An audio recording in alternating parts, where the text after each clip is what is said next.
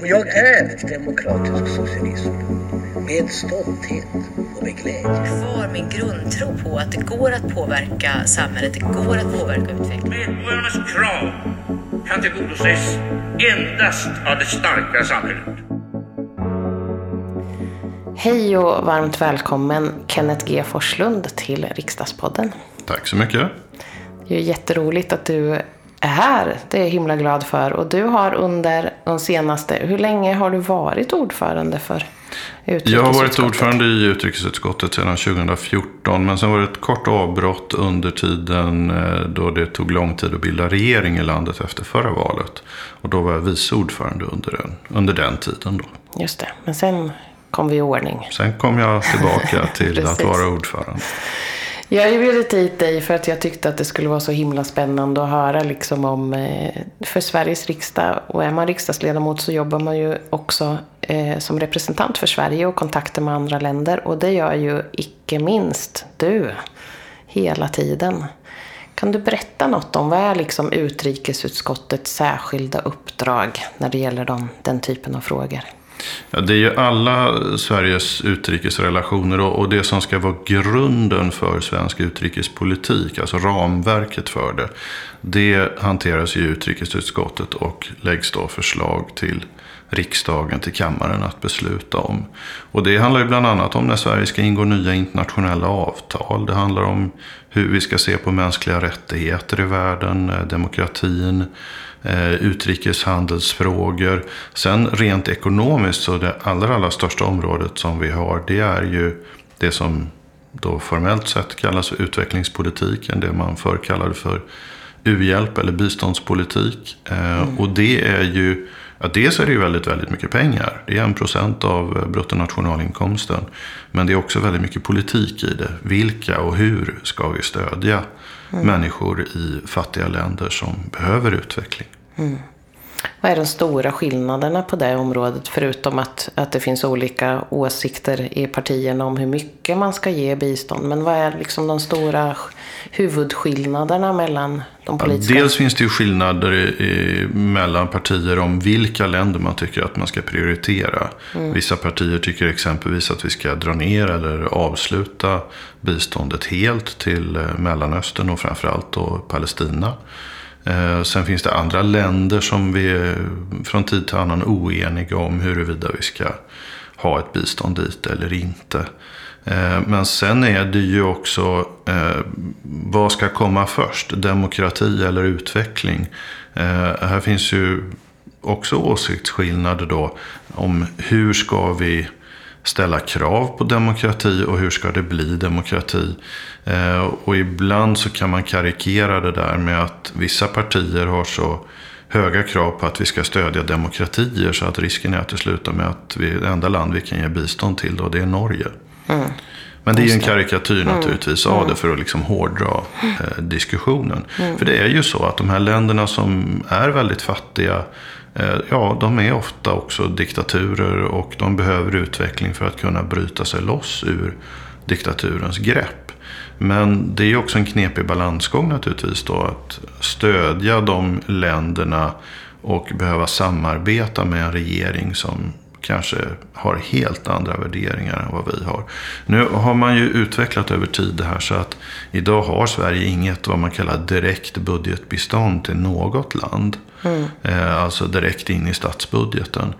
Och på ett sätt så ja, då är man ju säker på att inte stödja några diktatorer. Men det finns också en stor nackdel i det och det är nämligen att all forskning visar att just budgetstöd är det som är mest kostnadseffektivt. Mm. Det har låg administrationskostnad, det går in i det som verkligen behövs i ett land. Eh, sjukvård och skola och sådana saker. Eh, och det skapar också en, en utveckling av eh, landets eh, så att säga, beslutsstruktur när de faktiskt får pengar att eh, bekosta den allmänna verksamheten med och måste organisera sig för att kunna genomföra det. Mm. Men samtidigt så är ju nackdelen då att, att man kan bli tvungen då att eh, samarbeta med stenhårda diktatorer. Och det är det som vi inte vill och det är därför vi inte har den här typen av budgetstöd längre. Då. Mm. Och ett land som vi, ja, som är det senaste som vi har ändrat väldigt mycket i, det är ju Afghanistan. I samband med att talibanerna tog makten där så blev det ju helt andra förutsättningar för att kunna ge bistånd dit. Det är ett av våra absolut största eh, mottagarländer för svenskt bistånd. Men vi måste nu kanalisera det på andra sätt. För mm. befolkningen är ju fattig. Eh, och i starkt hjälpbehov fortfarande. Och i ännu högre grad faktiskt efter talibanernas maktövertagande. Men vi vill ju absolut inte ha något samröre med talibanregimen. Mm.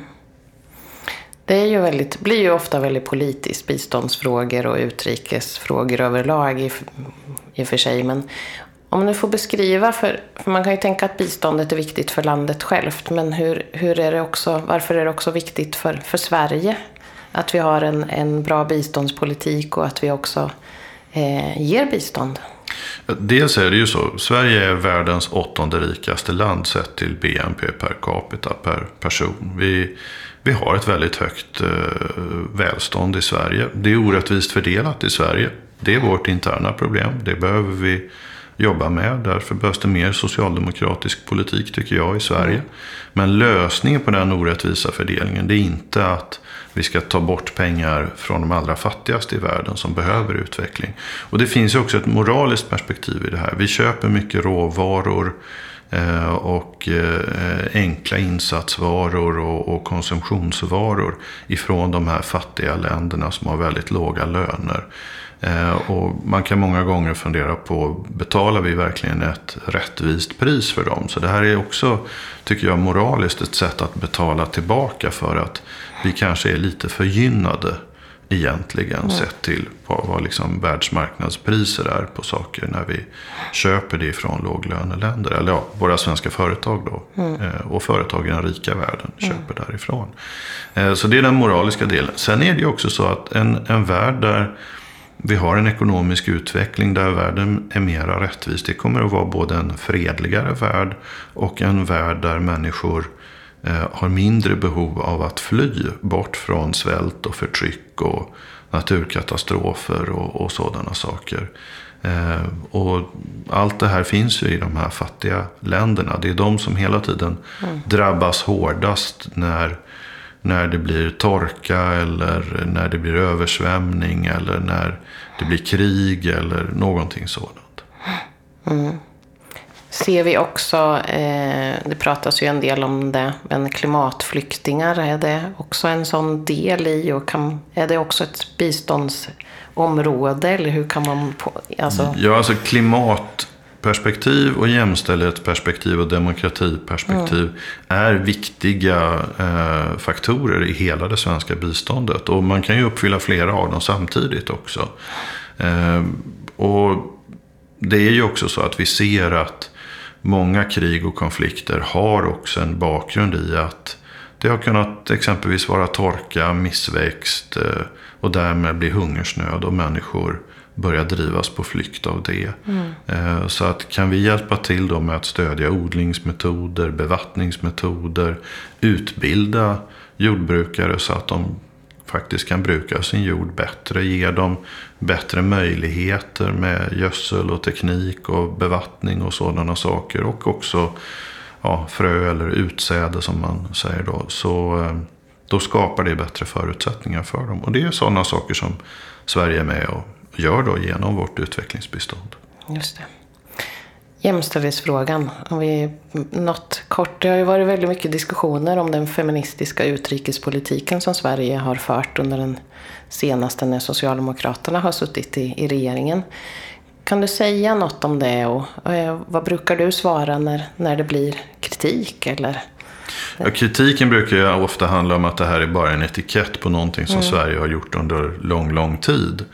Ehm, det är ju inte riktigt sant. Därför det här är ett strukturerat arbetssätt som för den svenska jämställdhetspolitiken och profilen till en ny nivå. Och att vi konsekvent eh, tar in detta som en del av utrikespolitiken. Att bara som en sån enkel sak som att vid olika förhandlingar och internationella möten ställa frågan var är kvinnorna? Mm. Och att kvinnor måste ha en plats vid bordet. Eh, det är också så att forskningen visar att fredsavtal som är framförhandlade, har kvinnor deltagit i den processen, då är freden mera hållbar. Eh, så att det finns många argument för varför kvinnor måste vara med. Hela befolkningen måste få vara med i olika politiska, demokratiska beslutsprocesser och förhandlingsprocesser. Och det är en väldigt viktig del av den feministiska utrikespolitiken. Och den har ju också fått spridning. Från början så hånades den ju och skrattades åt av den borgerliga oppositionen då när, den, när eh, Margot Wallström lanserade den här. Sen har ju det ena landet efter det andra i västvärlden följt efter. Eh, och nu börjar det bli ganska många länder som, som vill föra en feministisk utrikespolitik och har just den eh, utgångspunkten. Och under de första åren så utvecklade också utrikesdepartementet och personalen där eh, mycket liksom verktyg för hur skulle detta gå till. Och idag är det ett väldigt, väldigt aktivt arbete som genomsyrar hela den svenska utrikespolitiken. Så det här har varit en stor förändring och en stor utveckling. Vi har tagit någonting som vi redan var bra på och blivit ännu bättre på det. Mm. Och det spelar roll. Jo, men jag har också mött eh, frivilliga organisationer i andra länder som säger att eh, vad ni än gör, ändra inte den feministiska utrikespolitiken för det spelar roll också. De ser det. Jag tänkte återkomma till det här med demokrati och, och samarbete och kanske framförallt också samarbete med andra länder som inte har en, en demokratisk agenda eller demokratiskt styrelseskick. Hur, hur utmanande är det när, när vi möter andra och, och vad är ditt förhållningssätt och kan man på något sätt ändå känna att man kan påverka när man har diplomatiska kontakter? Långsiktigt menar jag att man absolut kan påverka och man kan bygga relationer. För även i diktaturer så finns det goda krafter som försöker kämpa och, och, och eh, liksom kunna påverka utvecklingen där. Det gäller att hitta dem och det gäller att hitta dem som kan bli de här goda krafterna. Eh, ett misstag som man ofta gör när man störtar diktatorer det är att man sparkar ut alla som är liksom förknippade med den eh, diktatorn mm. och den administrationen. Och då tappar man väldigt mycket hantverkskunskap om hur styr man statsapparaten och samhällsapparaten. Och, och, då får man väldigt stora problem att eh, praktiskt genomföra förändringar och förbättringar sen. Så det gäller att hitta de här eh, både individer och, och, delorganisationer som kan vara någonting positivt att bygga på i, i det längre perspektivet. Sen är det ju också så, jag menar, i det här uppdraget så träffar jag ju stenhårda diktaturföreträdare som rakt av säger att nej, demokrati det är ingenting för oss och det är helt feltänkt. Och, och, och vi kan sitta i ändlösa diskussioner om eh, diktatur eller demokrati, vilket är bäst och, och, och så. Och eh, Sen finns det diktatorer som, och, och diktaturföreträdare som inte vill medge att de är en diktatur. Och då kan det bli ganska infekterade diskussioner när vi kritiserar då bristen på mänskliga rättigheter och, och yttrandefrihet. Och, eh, att människor inte har, får fria och rättvisa val och sådana saker. Och, och där de tycker att, att vi har en en inskränkt och imperialistisk syn. Och, och det finns faktiskt fler sätt att eh, eh, genomföra ett demokratiskt system där människor är med än, än bara liksom det svenska eller västerländska. Eh, men det, det, brukar ju vara ganska långt ifrån sanningen. Eh, sen är det många av de här diktaturföreträdarna som säger att jo men demokrati det, det, det är bra men vi kan inte ha det här hos oss för vår befolkning är för dåligt utbildad eller för fattig eller samhället är för oorganiserat. Och, alltså de har många sådana praktiska argument som de försöker skyla sig bakom. Och då kan man ju fundera på hur, hur utvecklat och, och välutbildat och, och, och, välmående var Sverige för drygt hundra år sedan. Mm. När vi tog vårt steg till att bli en fullvärdig demokrati. Eh, vi var fortfarande då ett av, av de fattiga länderna i Europa. Mm. Mm. Men hur känner du ibland att du blir frustrerad eller hur? Ja, det är frustrerande när man känner att man slår huvudet i väggen och, och mm. Och, det, och, och, man kanske möter företrädare som man känner att det här är ju rena sagoberättelserna de har mm. om, om sin verklighets uppfattning som är väldigt relativ då och så.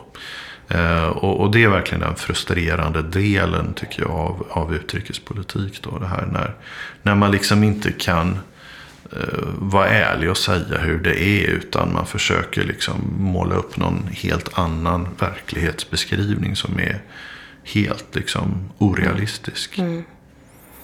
Nu är ju världen stor. och även om man håller på med utrikespolitiska frågor. Är det något område som du känner att du är särskilt liksom eh, värnar eller är mer intresserad av? Eller finns det liksom den aspekten i? Alltså, jag har ju ett brett politiskt intresse. Jag har från början, det allra första politiska uppdraget jag hade, det var en lokal hälso och sjukvårdsnämnd. Och hälso och sjukvård är oerhört viktigt för människor. Skolpolitik är viktigt. Och sen så tror jag att, att hur människor bor mm. eh, och hur vi bygger samhället och, och, städer och kommuner och så är oerhört viktigt. Och det är viktigt både i Sverige och i vilket annat land som helst. Därför bostaden är liksom så grundläggande för människor och människors förutsättningar. Så jag har en förkärlek för bostadspolitik och, mm. och så. Det har mm, mm. Lär man sig? Är det, är det känslan av att när man, när man träffar så många från, från an, alltså andra representanter, parlamentariker och, och vad helst. Känner du att man också får med sig kunskaper hem till sitt eget och, och vad, vad kan man göra av den kunskapen? Det är mycket, mycket mer så att man jämför eh, erfarenheter och system mellan politiker som möts än vad kanske folk tror om mm. när liksom utrikespolitiker från respektive land eh, möts och, och, och eh, diskuterar. Mm. Eh, så man lär sig oerhört mycket både om deras länder men också om det egna för att de frågar mycket om Sverige. Sverige har ett extremt högt förtroende och anseende internationellt. Och man vill lära sig, alla vill lära sig av oss oavsett om de är goda demokrater eller stenhårda diktatorer. Så vill mm. de veta hur vi har eh, organiserat och, och, löst saker i Sverige. För de ser ju att det går bra ändå för Sverige. Vi är ett rikt land med en stark utveckling under lång, lång tid och så. Eh, så att vi som sitter i utrikesutskottet, vi måste kunna väl så mycket om inrikespolitik för att kunna svara på alla de här frågorna som vi får utomlands som hur gör ni i Sverige med skolan, med sjukvården, med a-kassan, med näringspolitiken, med forskningspolitiken, mediapolitiken. Så mm. att, att ja, ledamöterna i utrikesutskottet skulle jag säga är oerhört allmänbildade på svensk inrikespolitik också. Och det tror jag inte folk tror om och mm. förstår. Mm. Men, men så är det verkligen. Då kan det ha varit bra med de där erfarenheterna från hälso och sjukvårdsnämnd och intresse för bostadspolitik och, och annat. Mm. Vad är det de, eh, känner du att, eh, det har ju varit ändå diskussioner eh, ganska nyligen, jag tänker i och med att vi diskuterade NATO och inträdet där och Sveriges roll i i den internationella politiken. Vad tänker du om den? Finns det fog för en oro över hur vår roll kommer att förändras? Eller är det så att vi kan fortsätta ha samma roll även om vi nu går in i NATO? Alltså vi kommer att kunna fortsätta föra en aktiv utrikespolitik som är värderingsbaserad, som står upp för demokrati och mänskliga rättigheter och för fattiga människor och länders rättigheter och så. Det kommer vi absolut att kunna fortsätta med. Men det kommer delvis att krävas nya verktyg och medel för det. Eh, det finns ett och annat som vi inte kommer att kunna göra eh, som NATO-medlem. För det är sådant som vi har kunnat göra just utifrån rollen av att vara ett alliansfritt land. Och där då Ryssland och USA har kunnat bli överens om att ah, men Sverige har liksom teknisk kompetens och vi har för detta och vi har båda förtroende för de har liksom en, en liksom mm. roll mittemellan oss. Liksom. Så att, eh, och det har gjort att vi svenska experter har kunnat agera på FNs uppdrag eh, och leta massförstörelsevapen och, och så i, i eh, länder där, som har varit anklagade för att ha det. Och, eh, och då har man kunnat enas om i FNs säkerhetsråd att jo men nu, mm. vi gör det här och vi låter Sverige göra det. Vi, vi litar på dem båda två. Det blir ju ett annat läge för oss. Mm. Eh, men samtidigt är det ju så att det finns väldigt mycket saker kvar att göra i världen. Så att eh, vi kommer inte att vara sysslolösa och vi kommer inte att vara bakbundna. Och jag tycker att man kan ta Norge som exempel. Ett av de länder som är med och bildar NATO. Mm. Och Norge är inte känt för någon passiv utrikespolitik eller undfallande utrikespolitik. Utan eh, väl så, så liksom kända för sin framåtlutade utrikespolitik som Sverige. Så att eh, det fungerar bevisligen. Mm. De har ju haft ganska många också, även medlingsuppdrag och, och annat sånt. Ja. Vad är, när du tittar framåt på liksom situationen i, i världen, eh, vad är du mest orolig för? Och är det, är det så att det går framåt eller har vi tagit några steg tillbaka? För vi pratar ju ofta om det där, liksom eh, fattigdomen har minskat ändå, eh, men eh, konflikterna har ökat och samtidigt minskat på andra områden. Men finns det någonting som du oroar dig för? Alltså utvecklingen i världen har i och med pandemin gått tillbaka 10-15 år i de fattigaste länderna. Och det där är ett mycket allvarligt avbräck. Och eh, det finns en eh, FN-beslutad Agenda 2030 för den globala utvecklingen. Eh, om att utrota fattigdomen till 2030. Den var underfinansierad redan från början och nu är den ännu mer underfinansierad. Mm. Eftersom utvecklingen har gått bakåt så kraftigt. Eh, dessutom så är det totalt sett så att de rika länderna i världen just nu drar ner på sitt bistånd eftersom man har inrikespolitiskt och ekonomiska problem.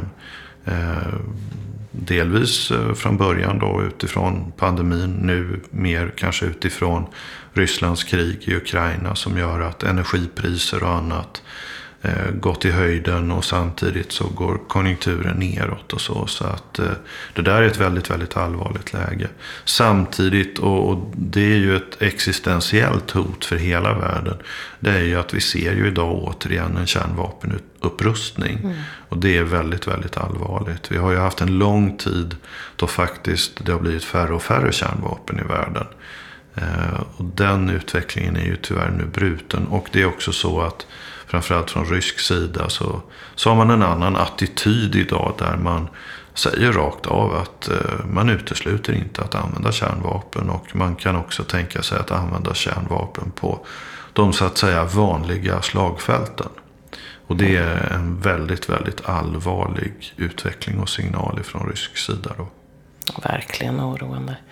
Finns det någon risk ändå med när vi, när vi har den här situationen i Europa så nära oss att det finns om andra eh, konflikter eller sånt som vi glömmer bort? Eller finns den alltid eller är det särskilt mycket så just nu? Det är väl alltid så att världen totalt sett klarar oftast bara av att hantera en konflikt i taget. Och eh, andra konflikter kommer i skuggan av det. Och nu är det så monumentalt stor skugga och mörk skugga eh, för andra konflikter i världen utifrån då det, det, ryska kriget i Ukraina. Vilket gör att det är en betydande risk att eh, diktatorer och, och, andra tar chansen i den här skuggan att agera i sina konflikter. För de inser att det är en låg risk att bli upptäckt eller uppmärksammad för det. Eh, så att eh, det händer saker i andra delar av världen också som vi inte riktigt eh, liksom får upp till allmänhetens medvetande. Däremot så tycker jag att vi har ganska bra koll på det i utrikesutskottet där vi liksom ständigt följer den globala utvecklingen. Vi är ganska väl medvetna om vad som händer i andra delar av världen löpande. Även om vi också naturligtvis fokuserar väldigt mycket av vår tid och kraft på det ryska kriget i Ukraina. Vad kan vi sätta vårt hopp till? Finns det någonting som är ett motmedel mot det som händer just nu? Jag tänker på alltså de här konflikterna, den ökade fattigdomen. Finns det någonting som vi behöver? Alltså det brukar ju vara så i utveckling att trender följs av, av mottrender. Och nu har det varit eh, ganska många år av en trend av eh, auktoritärt styre och mer och, och mer diktatur och, och, inskränkningar i människors och mediers frihet och, och sådana saker. Jag tror ju att det kommer en motreaktion mot det. Och, och den kanske också till och med har börjat komma. Och eh, att vi därigenom börjar gå i en annan riktning. Och eh, det är också det som jag tycker är viktigt att jobba för. Att bryta den här eh, autokratiska trenden som finns i världen och gå i, tillbaka till en demokratisk eh, utvecklingsriktning. Då. Vi får jobba på det. Ett stort tack för en väldigt intressant stund. Stort tack Kenneth för att Tack du så kom. mycket.